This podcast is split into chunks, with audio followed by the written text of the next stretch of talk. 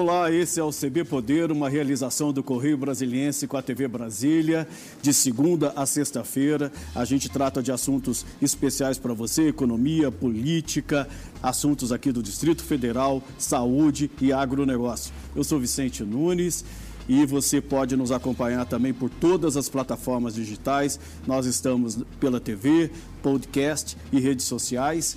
Uh, o nosso entrevistado de hoje é uma pessoa muito especial, o ex-ministro uh, Guilherme Afife Domingos, hoje é, secretário especial do ministro da Economia Paulo Guedes. É, a FIF foi ministro no governo Dilma Rousseff, hoje está no governo Bolsonaro, foi vice-governador do estado de São Paulo. Então, ele tem muito hoje a falar com a gente. É, boa tarde, ministro. Eu vou lhe chamar assim porque foi assim que nós começamos a nossa relação lá atrás e é um prazer chamá-lo de ministro pela importância que o senhor teve na construção aí de uma política de proteção às micro e pequenas empresas. Então seja muito bem-vindo ao CB Poder. Muito obrigado, Vicente. Primeiro, estou saudoso do contato pessoal, né? Todos pois é, nós. É, todos e nós. agora estamos vivendo essa, essa visão virtual de mundo mas logo, logo estaremos juntos. Isso sim, vamos tomar um café. O senhor está me devendo um café. Não é? Vamos, vamos ah. sim, que é um prazer. Ministro, eu queria começar com o senhor lhe perguntando por que o governo demorou tanto para atender as micro e pequenas empresas. Houve uma reclamação generalizada dos micro e pequenos empresários em relação a isso. O que foi que aconteceu? Bom, primeiro, você tem que é, vai colocando na ordem de prioridades aquilo que tinha que ser colocado primeiro. Né? Então, e era o problema de acudir aquela população mais vulnerável. Isso, sem dúvida, consumiu muita energia do governo para poder alcançar esse universo que nós estamos alcançando de quase 60 milhões de pessoas que não estavam no mapa. Fora o que estava no Bolsa Família, todo essa, esse contingente excedente de trabalho por conta própria estava fora. Então, o que se denominou Corona Voucher abrangeu também o meio, o microempreendedor individual. Então, foi o primeiro choque nosso foi exatamente o atendimento pela Caixa, é exatamente desse universo. Aí o segundo era a preservação da folha de pagamento que foi um projeto, aliás, muito bem sucedido em termos de você criar a suspensão da folha, a suspensão do contrato de trabalho, o, o pagamento é, da, da suplementação, da diminuição do salário, tudo isso também consumiu muita energia. E aí criou-se um plano de financiamento de folha de pagamento, né? e fora ficou a microempresa, porque o financiamento da folha de pagamento era de 360 para cima. Né? E aí. 360 milhões, né, que o senhor está dizendo, né? 360 milhões. Não, 360 mil. Mil, uhum. mil, mil reais, que é o, a classificação, o início da pequena empresa. Uhum. E nós queremos focar na micro, que é aquela que vai até 360 mil. E isso não é pouca gente, não. É um universo de 3 milhões e meio de CNPJs, pois é. que são exatamente é, essa, esse microempreendedor, que é a imensa maioria, que é 78% do universo. Daí que nasceu o Pronamp. O, o Pronamp era exatamente um programa inicial para a microempresa é, adimplentes com a Receita, porque era a Receita Federal que ia mandar uma carta e que mandou uma carta a todos eles dizendo a União vai garantir o crédito. A União não dá o crédito, ela cria a garantia para o crédito. Quem dá o crédito é o sistema financeiro que tem, inclusive, liquidez de sobra para poder atender. Só que aí você esbarra num problema crônico, que era o Banco Brasileiro é muito grande para atender pequeno. Né?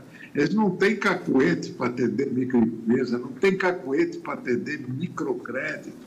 Esse era o nosso grande desafio. Nós soltamos o programa e aí, olha, está acontecendo que vai acabar o dinheiro, ele está para acabar. Só que nós temos muita gente para atender ainda. Pois é, ministro. E agora nós estamos a gente Oi, viu que, por falar. exemplo, teve essa demora, esse, esse processo todo que o senhor detalhou, mas saíram uns dados recentes agora do, é, da Boa Vista, mostrando que o aumento de falências é, foi de 71% em junho. 93,4% das empresas que fecharam as portas, demitiram, são micro e pequenos empresários. É, quer dizer, o saldo dessa Sim. demora é preocupante, né? Não é só da demora, não. Não é só da demora, não. Você já tem um, um problema estrutural, o saldo é o tempo que ficaram fechados. Então, nós estamos aí com esse problema, porque essa pressão toda da sociedade sobre os governos em termos da liberação da atividade econômica. Brasília vive isso intensamente, vocês sabem disso, porque não aguenta ficar muito tempo fechado, não tem jeito. Eles não têm reserva. Mesmo o capital de giro que você dá, ele não é suficiente para pagar todas as estruturas de custos remanescentes. Portanto, este prolongamento pela dúvida da autoridade, por não saber como atender e tratar com a pandemia, por não ter uma reserva hospitalar suficiente para atendimento, esse prolongamento tem sido fatal para a falência. Tanto é que eu, no começo, já dizia: nós corremos o risco de ter mais falidos do que falecidos no processo da pandemia. O que efetivamente o governo está fazendo para socorrer as pequenas e microempresas? A gente é sabe do Pronamp, é, é o Pronamp. Esse é, o, é, é, é a linha específica. Vamos mais. Nós temos que buscar mais outras fontes. Então, hoje tem um projeto que é muito importante, que está agora sendo aprovado no Senado, ele foi aprovado na Câmara, que é o FGI do BNDES. E ali nós estamos reservando cerca de 10 bilhões de reais para microcrédito através da maquininha, uhum. essa maquininha de crédito, porque a maquininha hoje está presente na atividade do microempreendedor. É, em todos. Tem. Na rua, quando você vai comprar de um camelô, ele tem a maquininha. Imagina se o micro formalizado não o, tem. O né? pipoqueiro tem. O é. pipoqueiro é. tem. Tá? Então, nós achamos que esse duto é mais eficaz que o duto bancário para efeito de financiamento. E o que está faltando para isso entrar em vigor? Está faltando a aprovação no Congresso. Ele já está estruturado, já está estruturado. É o BNDES que vai comandar. Tem que ter uma instituição financeira que trabalhe junto com o cartão de crédito. E entrariam todos esses cartões, essas operadoras de cartão, até porque eles têm interesse de manter vivo esse seu cliente de maquininha, Sim. porque se ele morrer, na retomada é, é uma fonte a menos. Exatamente. Então, o socorro a ele é fundamental. Esse é um programa. O outro programa seria da empresa âncora, que seriam as grandes empresas que trabalham com muitas micro e pequenas empresas, sejam eles como fornecedores, sejam eles como distribuidores, que a gente chama de montante ou jusante. Quer dizer, ele, tem, ele é cercado de atividade pequena. Esse tem facilidade de tomar o crédito, porque ele tem garantias reais uhum. e tem interesse de manter o seu quadro vivo. Então, ela tomaria o empréstimo uma grande empresa e repassaria em idêntico custo para esse microempresário ser assistido. Uhum. Então, essas ações são ações que complementam a ação do Pronamp que será, sem dúvida, insuficiente para atender esse montante todo de preço. Pois é, o montante inicial do Pronamp, que ficou definido lá, foi de 15,9 bilhões de reais, né? É, Fala-se que pode se aumentar aí entre 6 bilhões e 20 bilhões. É, o que está faltando para que essa linha cresça? Olha, aí nós temos que fazer um estudo porque nós temos, demos praticamente 100% de garantia. Tá? É, partindo do pressuposto para o banco que será 100% de perda. Não vai acontecer isso, não vai. Eu acho que esse montante de 100% de garantia é muito. Nós teríamos que ter pelo, pelo menos metade. Se nós dermos uma garantia da metade, já é suficiente, porque eu acho que estatisticamente vai ficar a inadimplência muito abaixo de 50%. Então, você teria 100% de cobertura é, menos, com menos de 50% de perda. Portanto, nós teremos condições de atender com o dobro do recurso, porque aí o banco pode colocar o dinheiro em dobro, porque a garantia é pela metade. Quando o senhor fala em garantia, é o, é o Tesouro é, cobrindo é, o, o calote, né? A empresa que não pagar, o Tesouro vai lá e paga o banco, é isso? Sim, porque, na verdade, o grande risco, por que, que o dinheiro empossou? Dinheiro tem. O Banco Central liberou uma fortuna de dinheiro, liberou o compulsório, mas é o medo do risco. Então, já tinha medo de risco de micro e pequena empresa muito antes da pandemia. Uhum. Os bancos não operavam direito com micro e pequena empresa. Até porque eu sempre usei o jargão só se dá prata a quem tem ouro. Ou seja, se ele tem bens reais para dar em garantia, ele tem acesso ao crédito. Se ele não tem, como é a grande maioria do micro e do pequeno, ele não empresta. Então, você já tinha um problema anterior do risco. Com a pandemia, então, foi um Deus nos acuda. É. Quer dizer, oh, como é que eu vou emprestar o dinheiro? E o dinheiro empossou. Uhum. Então, o governo entrou exatamente com o selo da garantia uhum. para poder desentupir os canais do crédito. Agora o senhor falou aí dos bancos privados, da dificuldade dos bancos privados em atender o pequeno. É, a gente viu que um banco entrou aí na última hora do, no Pronamp, que é o Itaú, né? E é interessante, em 29 minutos o Itaú emprestou quase 4 bilhões de reais. Isso mostra o tamanho uh, da demanda reprimida aí. Uh, por que, que os bancos privados demoraram tanto para entrar no Pronamp e o senhor acha que essa experiência que o Itaú teve vai atrair outros privados para essa linha de crédito?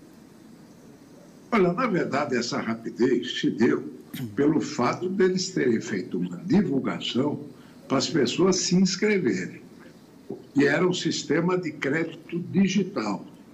Logicamente, ele só atendeu seus clientes. Uhum. Ele não foi atrás daquele pequenininho que não é cliente. Entendi. Nenhum grande banco foi atrás do pequenininho. Ele atendeu a clientela que já existe. Ou seja, ele tem um histórico, né?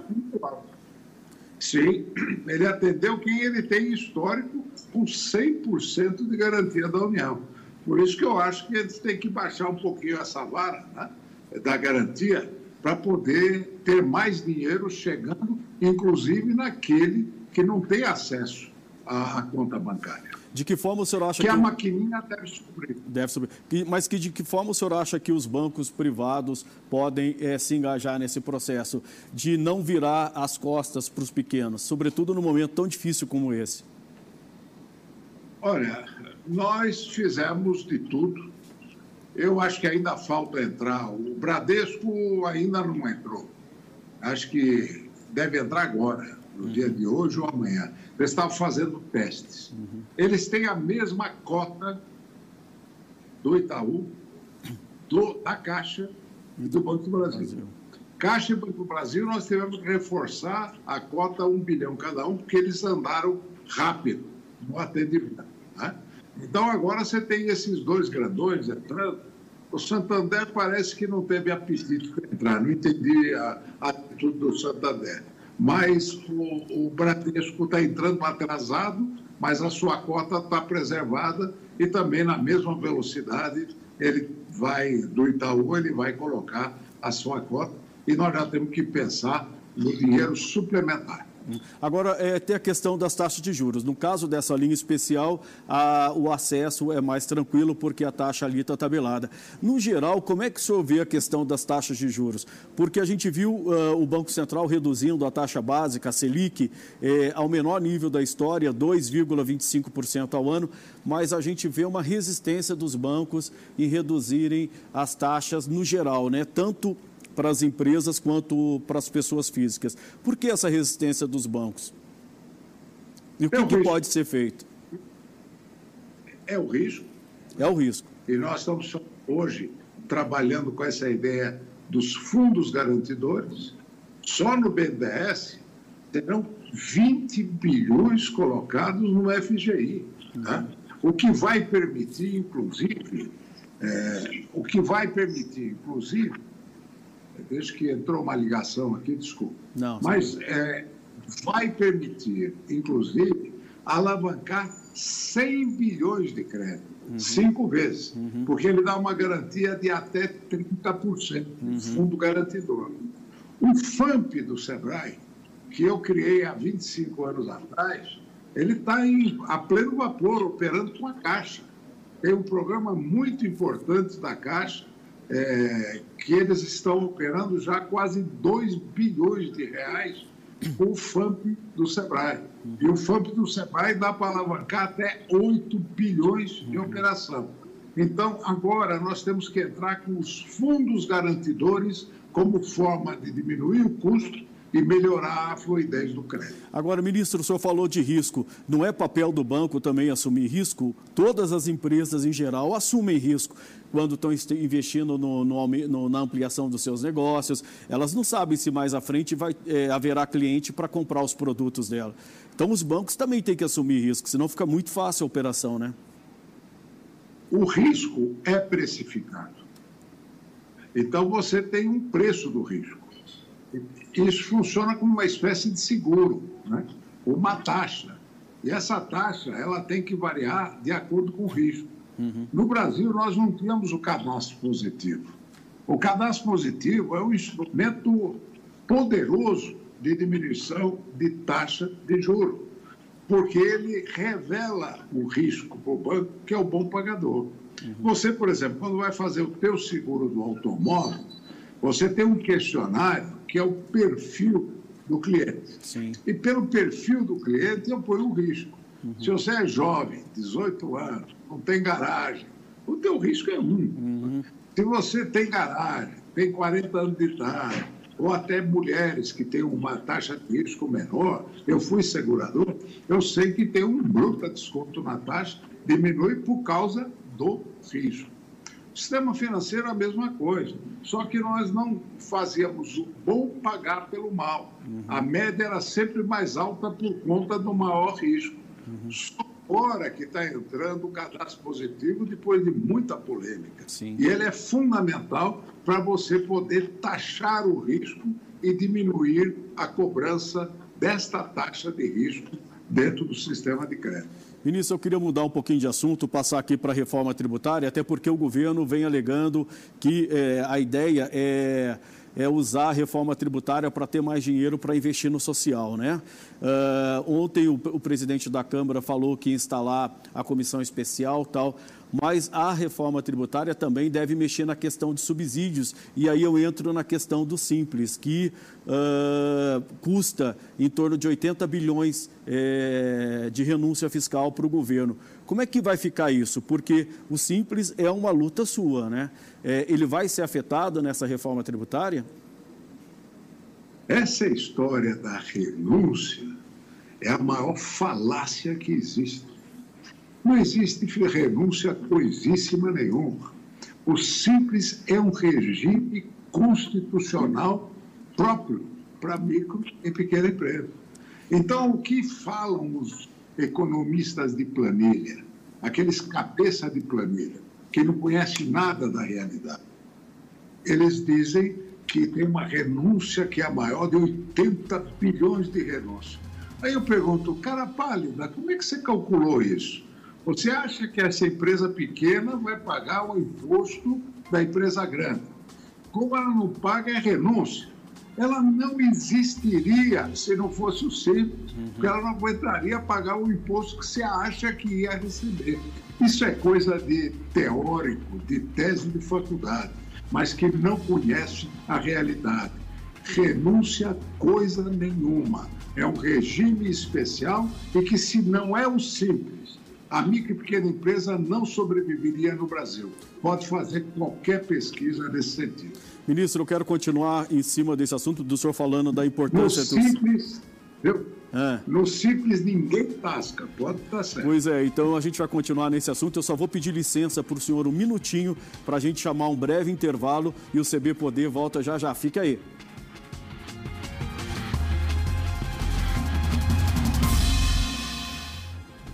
O CB Poder está de volta para o seu segundo bloco. Nós estamos recebendo hoje o ex-ministro de Micro e Pequenas Empresas, Guilherme Afife Domingos, hoje é, assessor especial do ministro da Economia, Paulo Guedes. No primeiro bloco, a gente estava falando sobre a importância do Simples é, para a economia brasileira e para a geração do emprego. E o ministro, que é um ferrenho defensor do Simples, eu queria saber, ministro, qual a importância do Simples? Quantos empregos esse programa já criou? Bom, no Simples está 98% do universo empresarial brasileiro. Não estou errado, não, é isso mesmo. No número de CNPJs, é 98%. É muita gente. Na geração de emprego, o Simples responde por 50%, as empresas do Simples respondem por 57% dos empregos. Agora, se você olhar nos últimos 10 anos, a criação de, empresas, de emprego, 90% foi de micro e de pequena empresa. E as médias e grandes empresas, que correspondem a 2% do universo, e que respondem pelo restante dos empregos, elas desempregaram. Por que, que desempregaram? Porque são empresas que têm acesso ao financiamento, têm acesso à tecnologia e foram substituindo mão de obra. Uhum. Você pega uma indústria automobilística de 10 anos atrás, uma indústria automobilística de hoje, ela trabalha com 50% do que de mão de obra que ela trabalhava antes.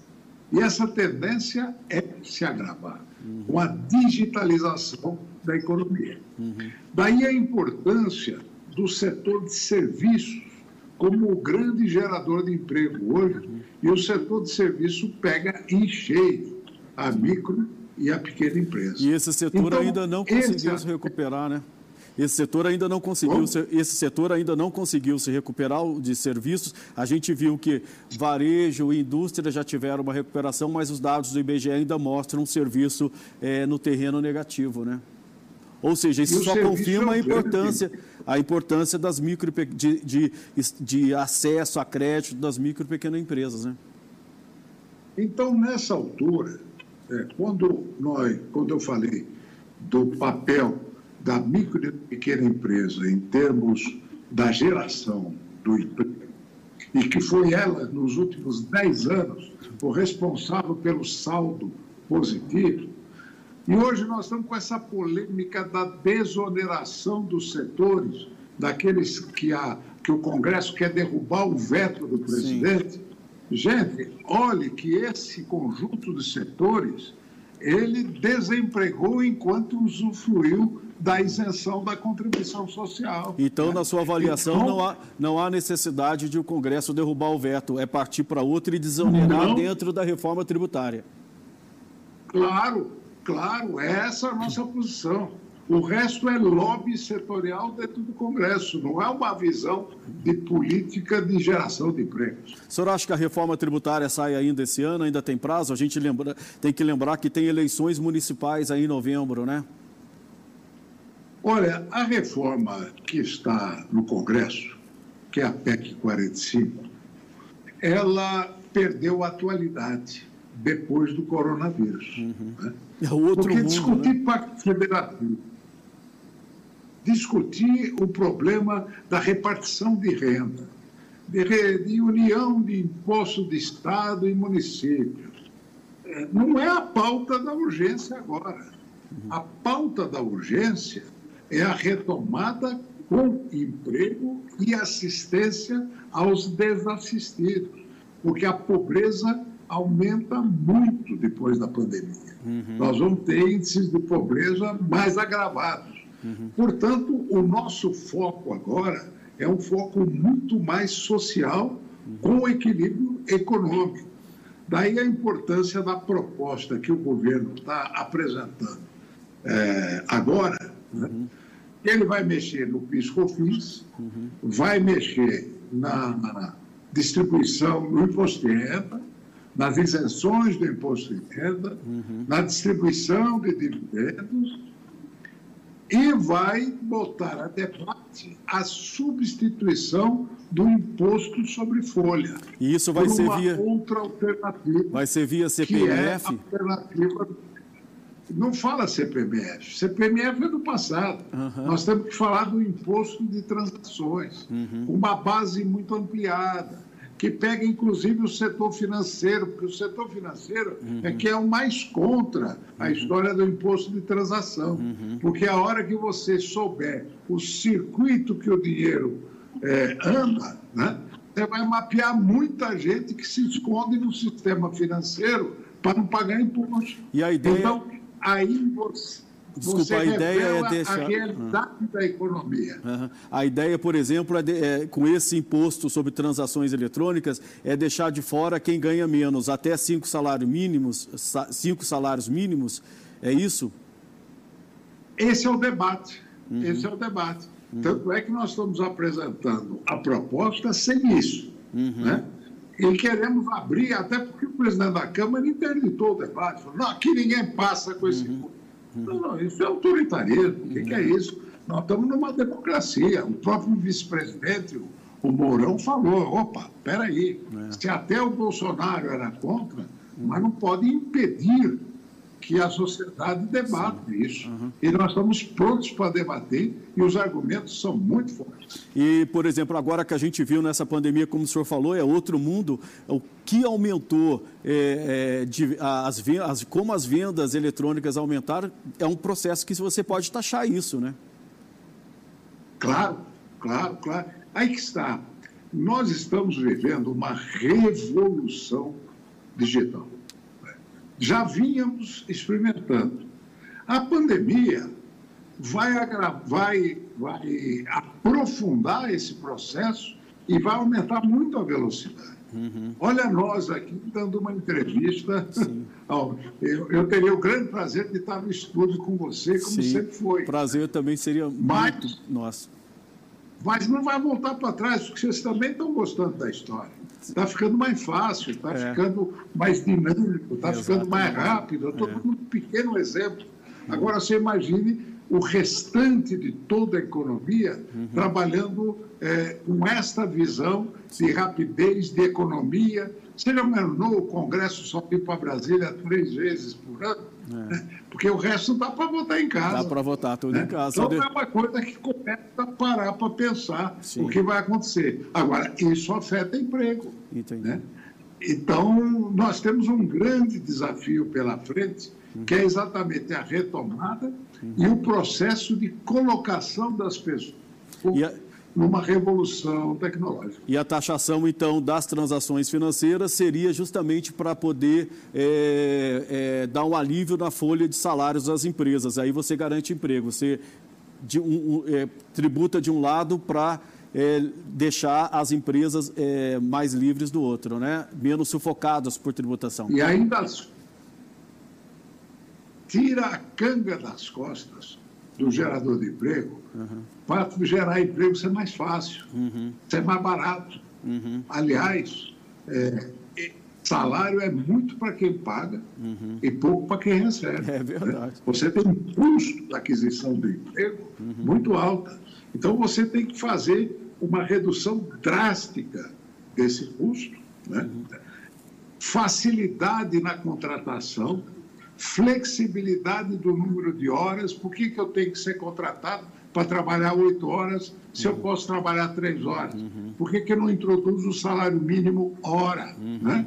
como é nos Estados Unidos, que vai nos permitir é, cobrir determinados espaços até para idosos, né? uhum. aposentados, que queiram trabalhar três horas por dia, ele tem liberdade para poder fazer isso. Então, esta facilidade uhum. na busca do trabalho nós temos que nos concentrar e o programa, esse imposto, ele tem que financiar também uhum. o Renda Brasil. uhum. que vai ser. Que é isso que eu queria entrar.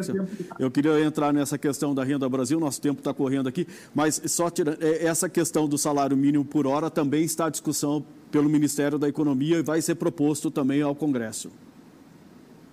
Sim, nós vamos discutir dentro Sim. do conjunto das ações sociais. Sim. Você, de um lado, tem a reforma tributária, mas ela tem que estar totalmente conectada uhum. ao programa social, Entendi. que eu chamo de economia social de mercado. Entendi. O Renda Brasil, que o senhor diz, é, é, é o Bolsa Família turbinado com outro nome, acoplando, acoplando ou todos os programas sociais, ou vários programas sociais, é isso? Sim com a construção de uma rampa, que é a rampa de acesso à autonomia, de um lado, através do trabalho, onde se pensa na carteira verde e amarela, uhum. que é um sistema de acesso ao trabalho muito facilitado, diferente da carteira azul. Uhum. E, do outro lado, o empreendedorismo, uhum. através da microempresa incentivada, micro não, do meio, incentivado, né? para que ele possa entrar e ter uma bonificação de acordo com o que ele consegue gerar de renda própria, uhum. né? que é o incentivo para ele vir para a formalidade. Entendi. Então, e com isso tem que ter qualificação. Uhum. E a qualificação passa por um ensino voltado ao trabalho. Uhum. O que se tentou lá atrás com o Pronatec, mas não foi bem sucedido. Uhum. Mas nós temos condições de fazer reforço do ensino fundamental para as pessoas melhor se qualificarem para poder ingressar no mercado de trabalho.